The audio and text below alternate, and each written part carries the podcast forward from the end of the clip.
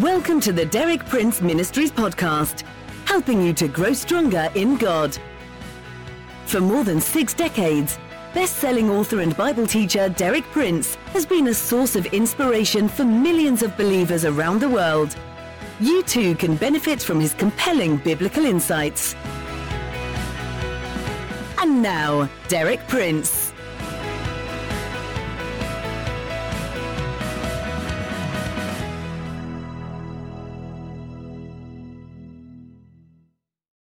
In my talk yesterday, I explained the one essential requirement for receiving God's grace that is, humbling ourselves. And you'll remember that we read two passages together from the New Testament, one from James and one from Peter.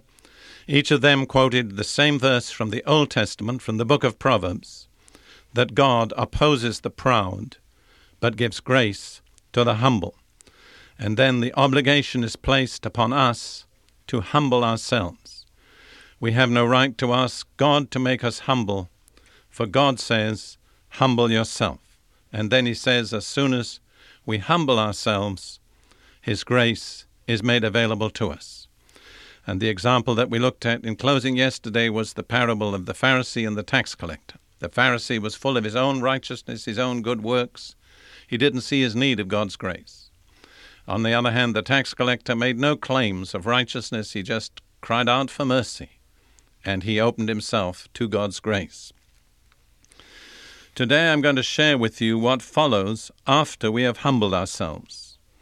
The actual transaction that opens up our lives to the fullness of God's grace. This is of vital importance for everyone. There are two aspects to this transaction. The first is negative, and the second is positive. We look first at the negative. It's summed up in two simple words that are very surprising. What's the first thing you have to do actually to receive God's grace? The answer is stop doing anything. Stop working. Stop trying to earn.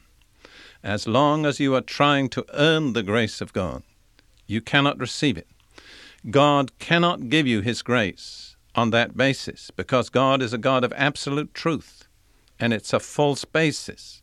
You can never earn God's grace.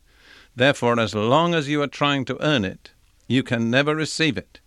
Because if God gave it to you on that basis, it would be a false basis and you'd have a false picture of yourself and of God and of everything that's involved. So, the first requirement and a very, very difficult one for religious people is stop working. Stop trying to earn. This is very clearly stated by Paul in Romans chapter 4, verses 4 and 5. Now, when a man works, his wages are not credited to him as a gift, but as an obligation. However, to the man who does not work, but trusts God who justifies the wicked, his faith is credited as righteousness. Those are vitally important words. To the man who does not work, the first thing you have to do is stop working. Then you simply trust God who justifies the wicked. And of course, that's very humbling because it means you're putting yourself in the category of those who need to be justified because you're wicked. And of course, that's very, very difficult for religious people to see. But to the one who trusts God who justifies the wicked, his faith is credited as righteousness. From then on, you're living on credit. You're not living on the produce of your own labor, but you're living on God's credit. That's God's grace. Your faith is credited to you as righteousness. You are not reckoned righteous because of what you've done, but because you believe in God who justifies the unrighteous. All right, that's the negative aspect. Now we'll turn to the positive. Once you've stopped working, what do you have to do then? The answer very simply is you have to receive Jesus. You have to yield yourself without reservation to Jesus. You remember the scripture that we've looked at several times, John 1:17, the law was given by Moses, but grace and truth came by or through Jesus Christ. All God's grace is in Jesus Christ. There is no other channel of God's grace but Jesus. So if you want God's grace, you have to receive Him. And when you receive Him, all the grace of God is made available to you. We'll look at this now more fully stated in John chapter 1, verses 11 through 17. He, that is Jesus, came to his own, and those who were his own did not receive him. But as many as received him, notice that's the crucial transaction, receiving him, to them he gave the right to become children of God. He gave it, it was a gift, they didn't earn it. Even to those who believe in his name. Now, what's the result of receiving him? Verse 13 They were born not of blood, nor of the will of the flesh, nor of the will of man, but of God. They were born anew. They experienced a new inner spiritual transformation, renewal, rebirth. And then this is directly linked up with the grace of God manifested in Jesus. John goes on in the next verse. And the Word, capital W, the Word of God, the eternal Word, Jesus, became flesh and dwelt among us. And we beheld his glory, glory as of the only begotten from the Father, full of grace and truth. Notice now the emphasis on grace and on truth. John, that's John the Baptist, bore witness of him and cried out, saying, This was he of whom I said, He who comes after me has a higher rank than I, for he existed before me. And then John, the writer of the Gospel, goes on, For of his fullness we have all received, and grace upon grace.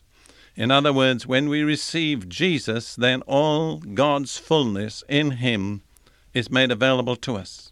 And for every grace there is in Jesus, a corresponding grace is made available to us.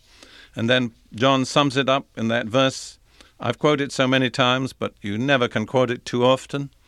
For the law was given through Moses, grace and truth were realized or made available through Jesus Christ. You see, the emphasis there is on grace, full of grace and truth, grace upon grace, grace and truth. And all the emphasis is on receiving Jesus. So the decisive positive aspect of this transaction is receiving Jesus, yielding to Him. It's not being religious, not saying prayers, not going to church. All that can be very good in its place. But the key decisive transaction is yielding yourself to Jesus, handing yourself over without reservation, opening yourself up to Him and all that He has to bring and all that He has to do in your life. The results are twofold. I'll just summarize them briefly. First of all, there's a new birth, a completely new kind of life starts within us. It's not physical life, it's spiritual life, although ultimately it even affects our physical life. And then out of Jesus in us, we receive of his fullness, grace for grace. For every grace in Christ, the new birth opens the way for the corresponding grace to be manifested in us. It's all contained in Jesus. So when we receive Jesus, then every grace that's in Jesus becomes available to us. Jesus is like a beautiful diamond with innumerable facets, all of which glitter and sparkle with beauty and with grace. Every facet of that diamond is a particular grace. And when we take that diamond in, then the way is opened for that grace in all its facets to shine out of our lives. Let me give you some practical examples of how this works. I've proved this in my own experience time and time again. You have a problem with timidity. All right? You yield to Jesus, and the grace of His courage is made available to you. So your weakness of timidity is replaced by His grace of courage. Or you have a problem of anger. That was my greatest personal problem many years ago. But you yield to Jesus, and your problem of anger is replaced by His grace of gentleness. I can really say that's worked in my life over the years. People that have only known me in the last years of my life would never believe that I had this problem with anger because it's been replaced by the grace of God. I take no credit for it. It's grace. I didn't earn it. I didn't work for it. I just believed. You have a problem with lust. What's the solution? Let the grace of the purity of Jesus be manifested in you. And let me say, never focus on the negative. Don't spend all your time worrying about your problem, because that doesn't get you any further. Just turn away from the problem and yield to the corresponding grace of Jesus. If your problem is lust, accept his purity. Or you have a problem with foolishness. What's the solution? Accept the grace of wisdom that is in Jesus. Let his wisdom begin to operate through you. You'll be amazed at the results. You'll be able to answer somebody you could never answer, and you'll think, where did I get that answer from? The answer is from the grace of God. Let me give one more example, so common. You have the problem of worrying. I'm sure there are many of you that have that problem. What are you going to do about it? Don't worry about worrying. Just yield to Jesus and let the grace of His peace take the place of the problem of your worrying.